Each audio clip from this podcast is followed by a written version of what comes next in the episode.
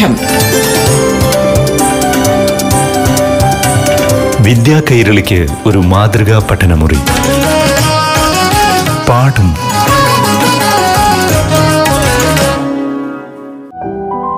നമസ്കാരം. എല്ലാ കൂട്ടുകാർക്കും പാഠം റേഡിയോ ക്ലാസ്സിലേക്ക് ഹൃദ്യമായ സ്വാഗതം.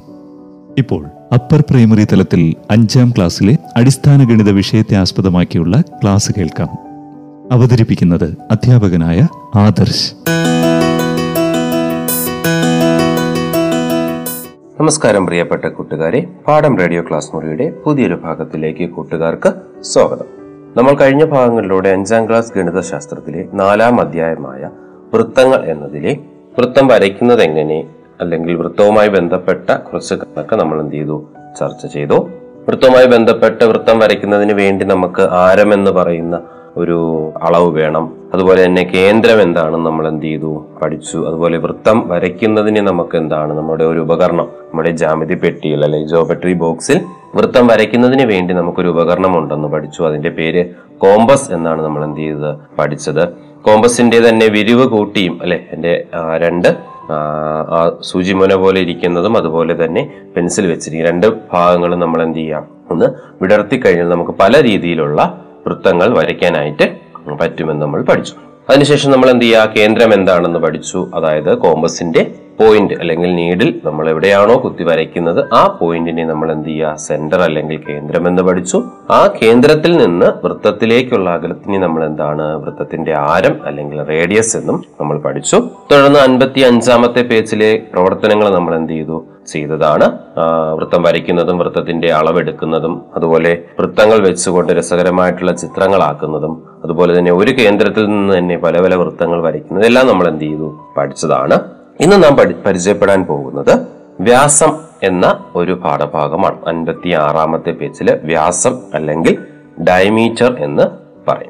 പല ഭാഗങ്ങളായിട്ട് വായിക്കുമ്പോൾ ശ്രദ്ധിക്കേണ്ട കാര്യം വെച്ചാൽ രണ്ട് സെക്സ് സ്ക്വയറിലും ഒരു ഭാഗം തുല്യമാണ്. കാര്യം മട്ടം എന്ന് പറയുന്ന രണ്ടിനും എന്താണ്, തുല്യമായിട്ട് വരുന്നതാണ്. അപ്പൊ പിന്നെ അത് നമ്മൾ എന്ത് ചെയ്യേണ്ട, ഒന്നുകൂടെ വരയ്ക്കേണ്ട ആവശ്യമില്ല. എന്നിരുന്നാലും നിങ്ങൾക്ക് സംശയം ഉണ്ടെങ്കിൽ നിങ്ങൾ ചെയ്ത് നോക്കുക കൂട്ടുകാര്.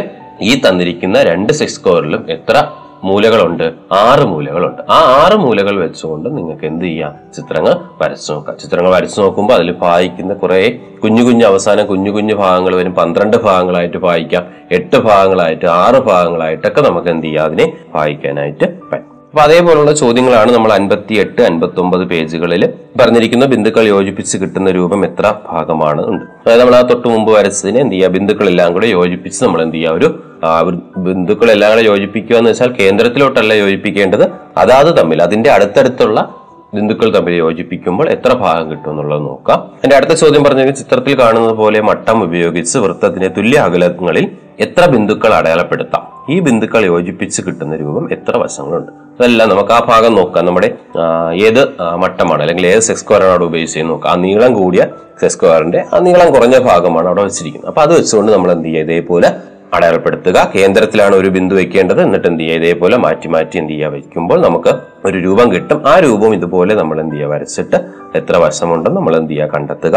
അതിനുശേഷം അടുത്ത പറഞ്ഞിരിക്കുന്നു, ഈ മട്ടം ഉപയോഗിച്ച് വൃത്തത്തിന്റെ തുല്യ അകലത്തിൽ, അതായത് തൊട്ട് മേളിൽ കൊടുത്തിരിക്കുന്ന മട്ടം ഉപയോഗിച്ച്, മട്ടം എന്ന് പറഞ്ഞാൽ ആ നീളം കൂടിയ മട്ടം എടുക്കുമ്പോൾ അതിന്റെ ആ നീളം കൂടിയ ഭാഗത്തിനെ നമ്മൾ എന്ത് ചെയ്യുന്നു, അവിടെ വെച്ചുകൊണ്ട് കേന്ദ്രത്തിൽ വെച്ചുകൊണ്ട് നമ്മൾ എന്ത് ചെയ്യുന്നു, അതിനെ വൃത്തത്തിനകത്ത് നമ്മൾ എന്ത് ഇതേപോലെ വരച്ചു കഴിഞ്ഞാൽ എന്ത് രൂപം കിട്ടും അല്ലെങ്കിൽ എത്ര വശങ്ങൾ ഉണ്ടെന്നുള്ളത് നമ്മൾ കണ്ടെത്തും. ഇതുപോലെ തന്നെ വൃത്തങ്ങളുമായിട്ട് ബന്ധപ്പെട്ട് തന്നെ നമ്മൾ രസകരമായിട്ടുള്ള ഒരുപാട് കാര്യങ്ങൾ നമ്മൾ ചെയ്തിട്ടുണ്ട്. നമ്മൾ ഓണത്തിന് അത്തം വരയ്ക്കുന്നതൊക്കെ അല്ലെ, നമ്മള് സ്കൂളിലൊക്കെ ആണെങ്കിൽ നമ്മൾ എന്ത് ചെയ്യുന്നത്, കേന്ദ്രത്തിലൊക്കെ നമ്മൾ എന്ത് ചെയ്യുക, കയറ് കെട്ടിയൊക്കെ നമ്മൾ വൃത്തം വരയ്ക്കുക, നമ്മളൊക്കെ ചെയ്തിട്ടുള്ള കാര്യമാണ്. അതേപോലെയൊക്കെ രസകരമായിട്ടുള്ള പല പല രൂപങ്ങളും വസ്തുക്കളെല്ലാം നമുക്ക് എന്ത് ചെയ്യും, വൃത്തങ്ങളുമായിട്ട് ബന്ധപ്പെട്ട് വരയ്ക്കാനായിട്ട് പറ്റും. ഇതേ അവിടെ ഇരിക്കുന്ന ഒരു ചെറിയൊരു ചിത്രം കൊടുത്തിട്ടുണ്ട്, ഒളിഞ്ഞിരിക്കുന്നത് ആര് എന്ന് പറയുന്നൊരു ചിത്രം. അതിൽ നമുക്ക് പറയാനുള്ളതെന്ന് വെച്ചാൽ എന്താണ്, അതിനകത്ത് രണ്ട് മൂന്ന് രൂപങ്ങൾ, രണ്ട് മൂന്നല്ല ഒരുപാട് രൂപങ്ങൾ നമുക്ക് പ്രത്യേകം പ്രത്യേകം കാണാനായിട്ട് പറ്റും. ഇതേപോലുള്ള രൂപമൊക്കെ നമുക്ക് എന്ത് ചെയ്യാം, നമ്മുടെ നോട്ട് പുസ്തകത്തിൽ നമുക്ക് എന്ത് ചെയ്യാം വരച്ച് ഇതിലുള്ള രൂപങ്ങളെല്ലാം കണ്ടെത്താം. പെട്ടെന്ന് നോക്കുകയാണെങ്കിൽ നമുക്ക് അതിൽ നിന്ന് നമുക്ക് എന്ത് ചെയ്യാം, ചതുരം കണ്ടെത്താം, സമചതുരം കണ്ടെത്താം, ത്രികോണം കണ്ടെത്താം. പിന്നെ അതുപോലെ തന്നെ നമ്മൾ പഠിച്ചിട്ടുണ്ട് അഷ്ടഭുജം, അതുപോലെ തന്നെ ഷഡ്ഭുജം, ലംബകം, അതുപോലെ തന്നെ സാമാന്ത്രികം എല്ലാം നമുക്ക് എന്ത് ചെയ്യാം ആ രൂപത്തിൽ നിന്ന് കണ്ടെത്താനായിട്ട് പറ്റും. ആ രീതിയിലൊക്കെ നമുക്ക് എന്ത് ചെയ്യാം, ഇതേപോലുള്ള പല പല ചിത്രങ്ങൾ നമുക്ക് എന്ത് ഇതിൽ നിന്ന് വരച്ചെടുക്കാവുന്നതാണ്. നമുക്ക് ഒരു പ്രത്യേക അളവിൽ നമുക്ക് വൃത്തം വരയ്ക്കാൻ പറഞ്ഞാൽ എങ്ങനെ വരയ്ക്കാം എന്നുള്ളതാണ് നമ്മൾ എന്ത് ചെയ്യുന്നത് ഇവിടെ പോകുന്നത്. അതിനുവേണ്ടി നമ്മൾ എന്ത് ചെയ്തു, ഇവിടെ ജോമെട്രി ബോക്സിലുള്ള കോമ്പസ് എന്ന് പറയുന്ന ഒരു ടൂൾ അല്ലെങ്കിൽ കോമ്പസ് എന്ന് പറയുന്ന ഒരു ഉപകരണം വെച്ചുകൊണ്ടാണ് നമുക്ക് എന്ത് ചെയ്യേണ്ടത്, നമ്മൾ വൃത്തം വരയ്ക്കേണ്ടത്. പലതരത്തിലുള്ള നമ്മൾ വരയ്ക്കുന്ന രീതി നമ്മൾ പറഞ്ഞു എന്താണ്, നോട്ട്ബുക്കിൻ്റെ ഒരു പോയിന്റിൽ ടച്ച് ചെയ്തതിന് ശേഷം അല്ലെങ്കിൽ നോട്ട്ബുക്കിൻ്റെ ഒരു സെൻറ്ററിലേക്ക് നമ്മൾ നീഡിൽ വെച്ചതിന് ശേഷം എന്ത് ചെയ്യുക, റൗണ്ടിന് നമ്മൾ എന്ത് ചെയ്യുക കറക്കാൻ പറഞ്ഞു. അതിനുശേഷം നമുക്ക് എത്ര വലുപ്പത്തിനുള്ള വൃത്തങ്ങൾ വേണമെങ്കിലും അതിൽ നിന്ന് നമുക്ക് വരയ്ക്കാൻ പറ്റും.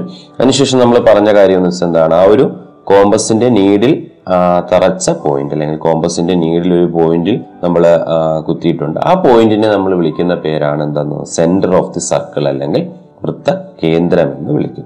ആ വൃത്ത കേന്ദ്രത്തിൽ തന്നെ നമുക്ക് വെച്ചുകൊണ്ട് തന്നെ നമ്മൾ പലതരത്തിലുള്ള സർക്കിൾസ് അല്ലെങ്കിൽ വൃത്തങ്ങൾ നമുക്ക് എന്ത് ചെയ്യാൻ വരയ്ക്കാനായിട്ട് പറ്റും. അതിനുശേഷം നമ്മൾ പഠിച്ചത് റേഡിയസ് ഓഫ് ദി സർക്കിൾ, സർക്കിളിന്റെ റേഡിയസ് അല്ലെങ്കിൽ ആരം എന്താണ്, വൃത്തത്തിന്റെ ആരം എന്താണെന്നുള്ളത്. വൃത്തത്തിന്റെ ആരം എന്ന് പറയുന്നത് നമ്മുടെ ആ കേന്ദ്രത്തിൽ നിന്ന് വൃത്തത്തിലേക്ക് എന്ത് ചെയ്യുന്നു വരച്ചാൽ ആ വരയാണ് നമ്മൾ എന്തെന്ന് വിളിക്കുന്നത്, ആരം എന്ന് വിളിക്കുന്നു. അപ്പൊ ആരത്തിന്റെ ഡെഫിനിഷൻ അല്ലെങ്കിൽ ആരം എന്താണെന്ന് ചോദിച്ചാൽ ഇങ്ങനെ പറയാം, എന്താണ്, കേന്ദ്രത്തിൽ നിന്ന് വൃത്തത്തിലേക്കുള്ള അകലത്തെ നമ്മൾ വിളിക്കുന്ന പേരാണ് വൃത്തത്തിന്റെ ആരം എന്ന് നമ്മൾ പറയും. ആരം തന്നു കഴിഞ്ഞാൽ നമുക്ക് എങ്ങനെ വരയ്ക്കാം, ക്വസ്റ്റ്യൻ തന്നെ പറഞ്ഞിട്ടുണ്ട്, how do we draw a circle of radius three centimetre മൂന്ന് സെന്റിമീറ്റർ റേഡിയസ് അല്ലെങ്കിൽ ആരമുള്ള ഒരു സർക്കിൾ നമുക്ക് എങ്ങനെ വരയ്ക്കാം. അതിനുവേണ്ടി നമ്മൾ എന്ത് ചെയ്തു, സാധാരണ നമ്മൾ മൂന്ന് സെന്റിമീറ്റർ വരയ്ക്കുന്നത് പോലെ സ്കെയിൽ എടുക്കുക. അതിനുശേഷം വരയ്ക്കുകയല്ല ചെയ്യേണ്ടത്, പിന്നെന്താണ് ആ മൂന്ന് സെന്റിമീറ്റർ എടുക്കാം. പാഠപുസ്തകത്തിൽ കറക്റ്റ് പറഞ്ഞിട്ടുണ്ട്, പൂജ്യത്തിന്റെ അവിടെ നീഡിൽ വയ്ക്കാം, എത്ര സെന്റിമീറ്റർ ആണോ നമുക്ക് വേണ്ടത് അത് വരയ്ക്കാം. ഇവിടെ പറഞ്ഞിരിക്കുന്ന മൂന്ന് സെന്റിമീറ്റർ ആയതുകൊണ്ട് മൂന്ന് സെന്റിമീറ്റർ നമ്മൾ കോമ്പസിൽ എടുത്തതിന് ശേഷം നോട്ട്ബുക്കിൽ വെച്ചുകൊണ്ട് നമ്മൾ എന്ത് ചെയ്യുന്നു, വൃത്തം കംപ്ലീറ്റ് ആക്കുന്നു. എന്നിട്ട് കേന്ദ്രത്തിൽ നിന്ന് ഒരു ഭാഗത്തേക്കുള്ള അകലം വരച്ചതിന് ശേഷം അതിനെ മൂന്ന് സെന്റിമീറ്റർ എന്ന് പറഞ്ഞു. അതിനുശേഷം പാഠപുസ്തകം അൻപത്തി അഞ്ചാമത്തെ പേജിൽ ഒരുപാട് ക്വസ്റ്റ്യൻസ് കൊടുത്തിട്ടുണ്ട്. വൃത്തത്തിന്റെ കേന്ദ്രം തന്നിട്ടുണ്ട്, അതിൽ നിന്ന് ആരം അളക്കാനും അല്ലെങ്കിൽ അഞ്ച് സെന്റിമീറ്റർ ആരമുള്ള വൃത്തം വരയ്ക്കാനും മൂന്ന് സെന്റിമീറ്റർ ആരമുള്ള വൃത്തം വരച്ചിട്ട് അതേ കേന്ദ്രത്തിൽ വെച്ചുകൊണ്ട് തന്നെ അഞ്ച് സെന്റിമീറ്റർ വരയ്ക്കുക എന്നൊക്കെ നമ്മൾ പറഞ്ഞു. അതുപോലെ തന്നെ വൃത്തങ്ങൾ വെച്ചുകൊണ്ട് തന്നെ വ്യത്യസ്ത തരത്തിലുള്ള ചിത്രങ്ങൾ വരയ്ക്കുന്നത് നമ്മൾ പഠിച്ചു. അതുപോലെ പലതരത്തിലുള്ള ഒരേ ചിത്രത്തിൽ തന്നെ പല വലുപ്പത്തിലുള്ള പല വലുപ്പം എന്ന് പറയുന്നത് പല ആരത്തിലുള്ള വൃത്തങ്ങൾ വരയ്ക്കുന്നത് നമ്മൾ പഠിച്ചതാണ്. അതിനുശേഷം നമുക്ക് പറഞ്ഞിട്ടുള്ളത് എന്താണ്, വ്യാസം എന്താണ്. വ്യാസം എന്താണെന്ന് ചോദിച്ചു കഴിഞ്ഞാൽ നമ്മൾ കേന്ദ്രത്തിൽ നിന്ന് ഒരു ഭാഗത്തേക്ക് നമ്മൾ വരയ്ക്കുന്നതിനെ പേര് വിളിച്ചു, ആരം എന്ന് വിളിച്ചു. അതേപോലെ തന്നെ ആ വരച്ച വരയിലെ കേന്ദ്രത്തിൽ നിന്ന് അടുത്ത ഭാഗത്തേക്ക് വരയ്ക്കാം. വൃത്തത്തിന്റെ രണ്ട് ഭാഗങ്ങളിൽ ടച്ച് ചെയ്യാൻ വേണം, പക്ഷേ കേന്ദ്രത്തിൽ കൂടെ കടന്നു പോകുന്ന വരയെ നമ്മൾ വിളിക്കുന്ന പേരാണ് ഡയമീറ്റർ അല്ലെങ്കിൽ വ്യാസം എന്ന് പറയുന്നത്. അങ്ങനെയാണെങ്കിൽ വ്യാസവും ആരവും തമ്മിലൊരു ബന്ധമുണ്ട്. വ്യാസവും ആരവും തമ്മിലുള്ള ബന്ധമെന്ന് പറയുന്നത്, വ്യാസം എന്ന് പറയുന്നത് ആരത്തിന്റെ ഇരട്ടിയും അല്ലെങ്കിൽ ആരം എന്ന് പറയുന്നത് വ്യാസത്തിന്റെ പകുതിയുമാണ്. അത് നമ്മൾ എന്ത് ചെയ്യണം, അൻപത്തി ഏഴാമത്തെ പേജിൽ പറഞ്ഞിട്ടുണ്ട്, വ്യാസം സമം രണ്ടേ ഗുണം ആരം എന്ന് പറഞ്ഞു. അതിനുശേഷം മറ്റൊരു ചിത്രം പറഞ്ഞിരിക്കുന്നത് നമ്മൾ ആരം അളന്നതുപോലെ തന്നെ ഇവിടെ എന്താ, വ്യാസം അളക്കുക. അതിനുശേഷം നമ്മൾ പറഞ്ഞത് ഒരു വൃത്തത്തിനെ നമ്മൾ എന്ത് ചെയ്യുക, പല ഈക്വൽ പാർട്സ് അല്ലെങ്കിൽ തുല്യ ഭിന്നകം അല്ലെങ്കിൽ സമഭാഗം ചെയ്യാൻ നമ്മൾ എന്ത് ചെയ്തു പഠിച്ചു. അതിനുവേണ്ടി നമ്മളൊരു ഉപകരണം നമ്മളെ ജോമെട്രി ബോക്സിൽ തന്നെയുള്ള ചെക്ക് സ്ക്വയർ എന്ന് പറയുന്ന സാധനം കൊണ്ട് പലതരത്തിലുള്ള ഭാഗങ്ങളാക്കി നമ്മൾ ഭാഗിച്ചു. നാല് ഭാഗങ്ങളാക്കി, അതുപോലെ തന്നെ എട്ട് ഭാഗങ്ങൾ, പന്ത്രണ്ട് ഭാഗം, ആറ് ഭാഗം മുതലായ ഭാഗങ്ങൾ എങ്ങനെ ചെയ്യാമെന്നുള്ള കാര്യം നമ്മൾ എന്ത് ചെയ്തു ക്ലാസ്സിൽ പറഞ്ഞതാണ്. ആ ചെക്ക് സ്ക്വയറിന്റെ ഓരോ എന്താണ് മൂലകളും നമ്മൾ എവിടെ വയ്ക്കുക, കേന്ദ്രത്തിൽ വെച്ചുകൊണ്ട്. പാഠപുസ്തകത്തിൽ അൻപത്തി എട്ടാമത്തെ പേജിൽ പറഞ്ഞിരിക്കുന്നത് പോലെ ഒരുപാട് തരത്തിലുള്ള വൃത്തങ്ങൾ നമുക്ക് എന്ത് ചെയ്യാം വരച്ചിട്ട് ഇതേപോലെ ഭാഗങ്ങളാക്കി അതിനെ നമ്മൾ എന്ത് ചെയ്യാനാ പറഞ്ഞിരിക്കുന്നത്, ആ ടച്ച് ചെയ്ത ഭാഗങ്ങളെല്ലാം കൂടെ ചേർത്ത് വെക്കുമ്പോൾ നമുക്ക് വ്യത്യസ്ത തരത്തിലുള്ള രൂപങ്ങൾ കിട്ടും. നമ്മൾ എവിടെ പഠിച്ചിട്ടുള്ള, കഴിഞ്ഞ പാഠത്തിൽ നമ്മൾ പഠിച്ചിട്ടുള്ള ഷഡ്ഭുജം അല്ലെങ്കിൽ എന്താണ് പഞ്ചഭുജം, സപ്തഭുജം, അഷ്ടഭുജം എന്ന് പറയുന്ന ഇഷ്ടംപോലെ ബഹുഭുജങ്ങൾ നമുക്ക് എന്താണ് അതിൽ നിന്ന് കിട്ടും. അതിനുശേഷം നമുക്ക് എന്ത് ചെയ്യാം, അൻപത്തി ഒമ്പതാമത്തെ പേജിലൊക്കെ പലതരത്തിലുള്ള വൃത്തങ്ങൾ വരച്ചിരിക്കുന്നതൊക്കെ നമുക്ക് എന്ത് ചെയ്യാം പറഞ്ഞിട്ടുണ്ട്. അതെല്ലാം നമുക്ക് എന്ത് ചെയ്താൽ മതി, ഈ രീതിയിൽ നമുക്ക് എന്ത് ചെയ്യാം കാണാനായിട്ട് പറ്റും. അതിൽ പലതരത്തിലുള്ള അൻപത്തി ഒമ്പതാമത്തെ പേജിൽ ഹിഡൻ ഷേപ്സ് അല്ലെങ്കിൽ രൂപങ്ങളെ കണ്ടെത്തുക എന്ന് പറയുന്നതിൽ ഒരുപാട് രൂപങ്ങൾ പെട്ടെന്ന് കാണുമ്പോൾ തന്നെ നമുക്ക് മനസ്സിലാവുന്നുണ്ട്. എന്താണ്, ഒരു ചതുരമുണ്ട്, സമചതുരമുണ്ട്, പെന്റഗൺ ഉണ്ട്, പിന്നെന്താണ് ഹെക്സഗൺ ഉണ്ട്, സ്റ്റാർ പോലത്തെ രൂപങ്ങളുണ്ട്. അതെല്ലാം നമുക്ക് എന്ത് ചെയ്യാം കണ്ടുപിടിച്ച് ഇതെല്ലാം എന്താണ് ഈ സർക്കിളിന്റെ ഓരോ പ്രത്യേകത അനുസരിച്ചാണ്. ഇതുപോലെ തന്നെ ഒരുപാട് തരത്തിലുള്ള രൂപങ്ങളെല്ലാം നമുക്ക് എന്ത് ചെയ്യാം, വരയ്ക്കാനായിട്ട് പറ്റും. ഇതെല്ലാം വരച്ചുകൊണ്ട് നമുക്ക് എന്ത് ചെയ്യാം, ക്ലാസ് അവസാനിക്കുകയാണ്. അപ്പൊ അടുത്ത ദിവസം പുതിയൊരു പാഠഭാഗവുമായി നമുക്ക് എത്തിച്ചേരാം. നന്ദി, നമസ്കാരം. പാഠം വിദ്യാ കൈരളിക്ക് ഒരു മാതൃകാ പഠനമുറി. പാഠം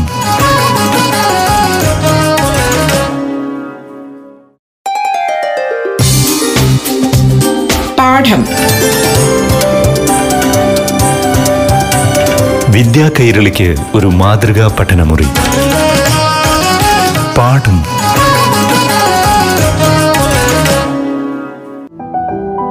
നമസ്കാരം കൂട്ടുകാരെ, പാഠം ക്ലാസ്സിലേക്ക് സ്വാഗതം. ഇപ്പോൾ ആറാം ക്ലാസ്സിലെ അടിസ്ഥാന ഗണിത വിഷയത്തെ ആധാരമാക്കി അധ്യാപകനായ ആദർശ് അവതരിപ്പിക്കുന്ന ക്ലാസ് കേൾക്കാം. നമസ്കാരം പ്രിയപ്പെട്ട കൂട്ടുകാരെ, പാഠം റേഡിയോ ക്ലാസ് മുറിയുടെ പുതിയൊരു ഭാഗത്തിലേക്ക് കൂട്ടുകാർക്ക് സ്വാഗതം. നമ്മൾ കഴിഞ്ഞ ഭാഗങ്ങളിലൂടെ ആറാം ക്ലാസ് ഗണിതശാസ്ത്രത്തിലെ ഭിന്നസംഖ്യകൾ എന്ന മൂന്നാമത്തെ അധ്യായമാണ് നമ്മൾ പഠിച്ചുകൊണ്ടിരുന്നത്. ഇന്ന് നമ്മൾ പഠിക്കാൻ പോകുന്നത് ഭിന്ന ഹരണം എന്ന് പറയുന്നൊരു ഭാഗമാണ്. നമ്മൾ എന്ത് ചെയ്യുന്നത്, ഇന്ന് നമ്മൾ പഠിക്കുന്നത് കഴിഞ്ഞ ഭാഗങ്ങളിൽ നമ്മൾ റെസിപ്രോക്കൽ അല്ലെങ്കിൽ വിക്രമം എന്ന് പറയുന്നൊരു ഭാഗമായിട്ട് ബന്ധപ്പെട്ട കുറച്ച് കാര്യങ്ങൾ പഠിച്ചു. അതായത് ഇത്ര ഭാഗമാണെങ്കിൽ, ഉദാഹരണം പറയുകയാണെങ്കിൽ നാലിൻ്റെ രണ്ടിലൊരു ഭാഗമാണ് രണ്ടെങ്കിൽ നമുക്ക് തിരിച്ച് രണ്ടിൻ്റെ രണ്ട് മടങ്ങാണ് നാല് എന്നുള്ളത് പറയാം. അതുമായിട്ട് ബന്ധപ്പെട്ടാണ് നമ്മൾ വിക്രമം എന്ന് പറഞ്ഞ കാര്യം പഠിച്ചത്. അതുപോലെ തന്നെ രണ്ടിൻ്റെ മൂന്ന് മടങ്ങാണ് ആറെങ്കിൽ തിരിച്ച് പറയാം ആറിൻ്റെ മൂന്നിലൊരു ഭാഗമാണ് രണ്ട് എന്ന് നമുക്ക് എന്ത് ചെയ്യാൻ പറയാനായിട്ട് കിട്ടും. അതായത് നമ്മൾ എന്ത് ചെയ്യുക, ഭാഗം എടുക്കുന്നതിൻ്റെ വിക്രമമാണ് അതിൻ്റെ മടങ്ങും, മടങ്ങാണെങ്കിൽ അതിൻ്റെ വിക്രമം എടുത്താൽ എന്താണ് ഭാഗമെന്നും നമുക്ക് കിട്ടും. അതുമായിട്ട് അതുമായിട്ട് ബന്ധപ്പെട്ട ഒരുപാട് പ്രവർത്തനങ്ങളും കാര്യങ്ങളും ചെയ്തു. പിന്നെ നമുക്ക് പഠിക്കാൻ പോകുന്നത് ഭിന്നഹരണം എന്ന് പറയുന്ന പാഠഭാഗമാണ്. അപ്പോൾ നമുക്ക് അതിലേക്ക് കിടക്കാം. ഭിന്നഹരണം എന്ന് പറയുന്ന പാഠപുസ്തകത്തിലെ അൻപത്തി ഒന്നാമത്തെ പേജിൽ പറഞ്ഞിരിക്കുന്നത്, ഒരു ചതുരത്തിന്റെ പരപ്പളവ് എൺപത്തഞ്ച് ചതുരശ്ര മീറ്ററാണ്. അതിന്റെ ഒരു വശത്തിന്റെ നീളം അഞ്ച് മീറ്ററാണ്. മറ്റേ വശത്തിന്റെ നീളം എത്രയാണ്? സാധാരണ നമുക്കറിയാവുന്ന കാര്യമാണ്. ചതുരത്തിന്റെ പരപ്പളവ് നമുക്കറിയാം, എന്താണ് നീളം ഗുണം വീതിയാണ്. നീളം ഗുണം വീതി എന്ന് പറയുന്നത് എൺപത്തഞ്ച് എന്ന് തന്നിരിക്കുന്നു. അതുപോലെ തന്നെ അതിലെ ഒരു വശം എന്ന് പറയുന്നത് അഞ്ചും തന്നിരുന്നാൽ, അല്ലെങ്കിൽ അതിന്റെ നീളം എന്ന് പറയുന്ന അഞ്ചും തന്നിരുന്നാൽ അടുത്ത ഭാഗം കണ്ടെത്താനായിട്ട്, അല്ലെങ്കിൽ അടുത്ത വശം അതായത് വീതി കണ്ടെത്താനായിട്ട് നമുക്ക് ചെയ്യാവുന്നത് ആ പരപ്പളവിനെ നീളമോ നീളമോ അല്ലെങ്കിൽ വീതിയോ കൊണ്ട് ഹരിച്ചാൽ മതി. പരപ്പളവും ഒരു വശവും തന്നിരുന്നാൽ ആ പരപ്പളവിനെ ഒരു വശം കൊണ്ട് എന്ത് ചെയ്യുക, ഭാഗിക്കുക. ഇവിടെ നമുക്ക് വരുന്നത് എൺപത്തഞ്ചിനെ അഞ്ചു കൊണ്ട് ഭാഗിക്കുക. എൺപത്തഞ്ചിനെ അഞ്ചു കൊണ്ട് ഭാഗിച്ചാൽ സാധാരണ രീതിയിൽ നമുക്ക് പതിനേഴ് എന്ന ഉത്തരം കിട്ടും. അപ്പോൾ ഇവിടുത്തെ മറ്റ് അടുത്ത വശത്തിന്റെ നീളം എന്ന് പറയുന്നത് പതിനേഴ് മീറ്റർ എന്ന് കിട്ടും. സ്വാഭാവികമായിട്ട് നമ്മൾ ചെയ്തിട്ടുള്ള ചോദ്യമാണ്, അതിൽ സംശയമൊന്നും വരാനില്ല. അടുത്തത് നമുക്ക് പറയാനുള്ളത്, ഒരു ചതുരത്തിന്റെ പരപ്പളവ് രണ്ടിലൊന്ന് ചതുരശ്ര മീറ്ററാണ്.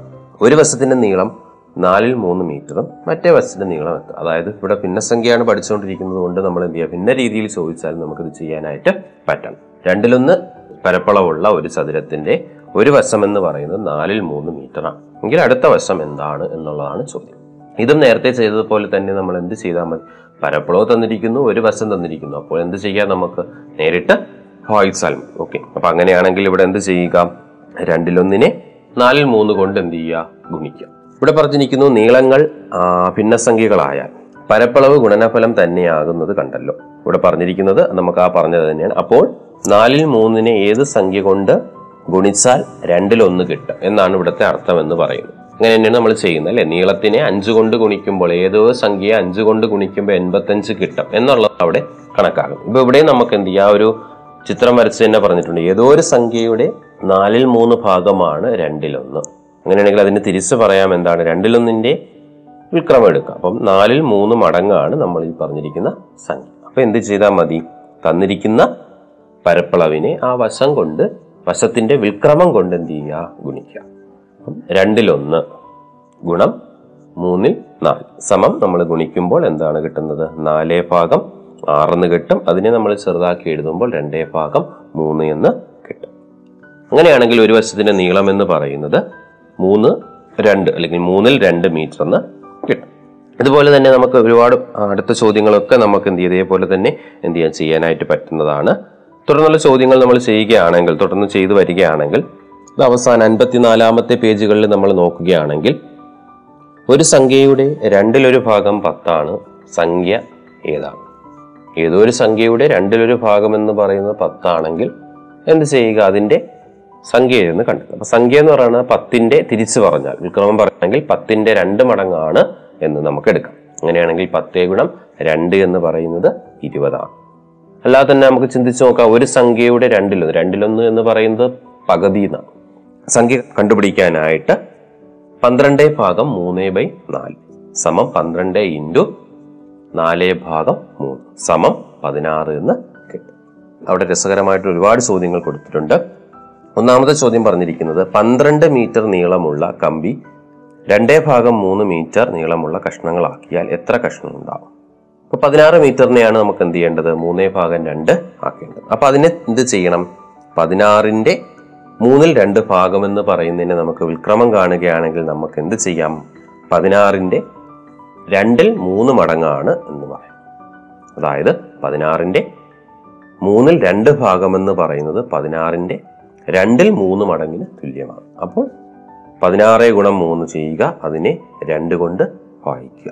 പതിനാറ് ഗുണം മൂന്ന് നാൽപ്പത്തി എട്ടാണ്. രണ്ട് കൊണ്ട് ഭാഗിക്കുമ്പോൾ നമുക്ക് കിട്ടുന്നത് ഇരുപത്തി നാല് എന്താണ് പീസുകൾ അല്ലെങ്കിൽ കഷ്ണങ്ങൾ എന്ന് കിട്ടും. അടുത്ത ചോദ്യം പറഞ്ഞിരിക്കുന്നത് അഞ്ച് നാലിൽ ഒന്നിൻ്റെ നാലിൽ മൂന്ന് ഭാഗം എത്രയെന്നാണ് കണ്ടുപിടിക്കേണ്ടത്. അതായത് ഇവിടെ പറഞ്ഞിരിക്കുന്നതിൻ്റെ ചോദ്യം ഇങ്ങനെയാണ് പറഞ്ഞിരിക്കുന്നത്. അഞ്ചിൽ നാലിൽ ഒന്ന് ലിറ്റർ വെള്ളം നാലിൽ മൂന്ന് ലിറ്റർ കൊള്ളുന്ന കുപ്പിയിലാക്കണം. എത്ര കുപ്പി വേണം? സംഖ്യാ രീതിയിൽ എഴുതുകയാണെങ്കിൽ അഞ്ച് നാലിൽ ഒന്നിൻ്റെ നാലിൽ മൂന്ന് ഭാഗം. വിക്രമം പറയുകയാണെങ്കിൽ അഞ്ചിൽ നാലിൽ ഒന്നിനെ നമുക്ക് എന്ത് ചെയ്യാം? വിഷമഭിന്നത്തിലോട്ട് മാറ്റുകയാണെങ്കിൽ ഇരുപത്തൊന്നേ ഭാഗം നാല് ഗുണം വിക്രമം കാണുകയാണെങ്കിൽ നാലേ ഭാഗം മൂന്ന് സമം ഇരുപത്തൊന്നേ ഭാഗം മൂന്ന് എന്ന് കിട്ടും. ഇരുപത്തി ഒന്നേ ഭാഗം മൂന്നെന്ന് പറയുന്നത് ഏഴ് ബോട്ടിൽ നിന്ന് നമുക്ക് കിട്ടും. അടുത്ത മൂന്നാമത്തെ ചോദ്യം പറഞ്ഞിരിക്കുന്നത് പന്ത്രണ്ട് അര കിലോഗ്രാം പഞ്ചസാര രണ്ടര കിലോഗ്രാം വീതമുള്ള എത്ര സഞ്ചികളിലാക്കാം? അങ്ങനെയാണെങ്കിൽ എത്ര സഞ്ചികളാക്കാം എന്നാണ് നമുക്കിവിടെ ചോദ്യം പറഞ്ഞിരിക്കുന്നത്. പന്ത്രണ്ടര കിലോഗ്രാം അതിനെ രണ്ടര കിലോഗ്രാം ആക്കുക. അപ്പം അതിനെ വിഷമഭിന്നത്തിലോട്ടാക്കുകയാണെങ്കിൽ ഇരുപത്തഞ്ച് ഭാഗം രണ്ട് കിലോഗ്രാം അഞ്ച് ഭാഗം രണ്ട് ഭാഗം. അപ്പോഴും നമ്മൾ എന്ത് ചെയ്യുക? ഭാഗം എന്ന് പറയുന്നതിനെ മടങ്ങിലോട്ട് മാറ്റുമ്പോൾ വിക്രമം കാണും. എളുപ്പം തന്നെയാണ്. ഇരുപത്തഞ്ച് ഭാഗം രണ്ടേ ഗുണം രണ്ടേ ഭാഗം അഞ്ച്. എന്ത് ചെയ്യുക? ഇരുപത്തഞ്ചിനെ രണ്ട് കൊണ്ട് ഗുണിച്ചാൽ അൻപത് കിട്ടും. അൻപതിനെ പത്ത് കൊണ്ട് ഭാഗിച്ചാൽ അഞ്ച് വേഗം കിട്ടും. അടുത്ത ചോദ്യം പറഞ്ഞിരിക്കുന്നത് നമ്മൾ നേരത്തെ ചെയ്ത ചോദ്യം പോലെ തന്നെയാണ്. ചതുരത്തിന്റെ പരപ്പളവ് പന്ത്രണ്ടര ചതുരശ്ര മീറ്ററും അതിന്റെ ഒരു വശത്തിന്റെ നീളം മൂന്നേ മുക്കാൽ മൂന്ന് നാലിൽ മൂന്ന് സെന്റിമീറ്റർ ആണ്. മറ്റേ വശത്തിന്റെ നീളം സാധാരണ രീതിയിൽ നമ്മൾ എന്ത് ചെയ്യുക? ഗുണിക്കുക. അപ്പം അതിനെ വിഷമഭിന്നത്തിലോട്ട് മാറ്റുക. നീളം ഗുണം വീതി എന്ന് പറയാം. അതായത് മൂന്നേ മുക്കാൽ എന്ന് പറയുന്ന ഭാഗത്തിന് ഏതോ ഒരു സംഖ്യ കൊണ്ട് ഗുണിച്ചാൽ പന്ത്രണ്ടര കിട്ടും. അത് കിട്ടാൻ വേണ്ടി വിഷമഭിന്നത്തിലോട്ട് മാറ്റുക. പതിനഞ്ചാം നാല് ഗുണം ഏതോ ഒരു സംഖ്യാസമയം ഇരുപത്തഞ്ച്. അപ്പം എന്ത് ചെയ്യുക? തിരിച്ച് ഗുണിക്കുക. അപ്പം ഇരുപത്തഞ്ച് ഭാഗം രണ്ടേ ഗുണം നാലേ ഭാഗം പതിനഞ്ച് തമ്മിൽ തമ്മിൽ ഗുണിച്ചെടുക്കുമ്പോൾ എന്ത് ചെയ്യുക? നമുക്ക് പത്തേ ഭാഗം മൂന്നെന്ന് കിട്ടും. അതിനെ നമ്മൾ മിശ്രഭിന്നത്തിലോട്ട് എഴുതുമ്പോൾ മൂന്ന് ഒരു ഭാഗം സെന്റിമീറ്റർ എന്ന് കിട്ടും. അടുത്ത ചോദ്യം പറഞ്ഞിരിക്കുന്നത് പതിനൊന്നര മീറ്റർ നീളമുള്ള ഒരു കയറിൽ നിന്ന് രണ്ടര മീറ്റർ നീളമുള്ള എത്ര കഷ്ണങ്ങൾ മുറിച്ചെടുക്കാം? മിച്ചം എത്ര വരും? നേരത്തെ പറഞ്ഞ രീതി തന്നെയാണ് പറഞ്ഞിരിക്കുന്നത്. ഇരുപത്തി മൂന്നേ ഭാഗം രണ്ടെന്ന് കിട്ടും. ഇരുപത്തി മൂന്നേ ഭാഗം രണ്ടെന്നിരുന്നു. അതിൻ്റെ എന്താണ് അഞ്ചിൽ രണ്ട് ഭാഗം ആക്കുക. അപ്പോൾ എന്ത് ചെയ്യും? കിട്ടും നമുക്ക് ഇരുപത്തിമൂന്നേ ഭാഗം അഞ്ചെന്ന് കിട്ടും. അതിനെ നാല് അഞ്ചിൽ മൂന്ന് കഷ്ണങ്ങൾ എഴുതും. അപ്പോൾ അത്രയും കഷ്ണങ്ങളാണ് നമുക്ക് മുറിച്ചെടുക്കാൻ പറ്റും. മിച്ചം വരുന്ന കഷ്ണം എന്ന് പറയുന്നത് ഇവിടെ നമുക്ക് കിട്ടുന്നു ഒരു പീസ് അല്ലെങ്കിൽ ഒരു കഷ്ണം എന്ന് പറയുന്നത് രണ്ടരയാണ്. എന്ന് വെച്ചാൽ അഞ്ചേ ഭാഗം രണ്ട്. അങ്ങനെയാണെങ്കിൽ നാല് പീസ് നമുക്ക് നേരത്തെ നമ്മൾ കണ്ടുപിടിച്ചതിൽ നാല് അഞ്ചിൽ മൂന്നാണ്. അപ്പം നാല് ഫുൾ പീസും കിട്ടും. പിന്നെ ഒരു ഭാഗം അഞ്ച് അഞ്ചിൽ മൂന്ന് ഭാഗവും കിട്ടും. അവിടെ തന്നിരിക്കുന്നതിൽ നിന്ന് നമുക്ക് ഒരു പീസ് എന്ന് പറയുന്നത് രണ്ടരയാണ് തന്നിരിക്കുന്നത്. അങ്ങനെയാണെങ്കിൽ അങ്ങനത്തെ നാല് പീസ് എന്ന് പറയുന്നത് നാലേ ഗുണം അഞ്ചേ ഭാഗം രണ്ട് സമം ഇരുപതേ ഭാഗം രണ്ട് മീറ്റർ എന്ന് കിട്ടും. അപ്പം മിച്ചം കണ്ടെത്താനായിട്ട് നമ്മൾ എന്ത് ചെയ്യും? ആകെ ഉള്ളതിൽ നിന്ന് ഈ നാല് പീസുകൾ കുറയ്ക്കുക. ആകെ ഉള്ളത് പതിനൊന്നര എന്നാണ്. പതിനൊന്നര മൈനസ് ഇരുപതേ ഭാഗം രണ്ട്. പതിനൊന്നര ഇരുപത്തി മൂന്നേ ഭാഗം രണ്ടെന്ന് എഴുതാം. മൈനസ് ഇരുപതേ ഭാഗം രണ്ട് സമം ഒന്നര മീറ്റർ എന്ന്. അപ്പോൾ ഇവിടെ മിച്ചം വരുന്നത് ഒന്നര മീറ്ററാണ്. അപ്പോൾ ഈ ഒരു അധ്യായം നമ്മുടെ ആറാം ക്ലാസ്സിലെ മൂന്നാമത്തെ അധ്യായമായിട്ടുള്ള ഈ ഒരു അധ്യായം ഇവിടെ കഴിയുക. നമുക്ക് അടുത്തൊരു അധ്യായമായിട്ട് അടുത്ത ദിവസം നമുക്ക് എന്ത് ചെയ്യാം, ഒത്തുചേരാം. നന്ദി, നമസ്കാരം. പാഠം വിദ്യാ കൈരളിക്ക് ഒരു മാതൃകാ പഠനമുറി. പാഠം.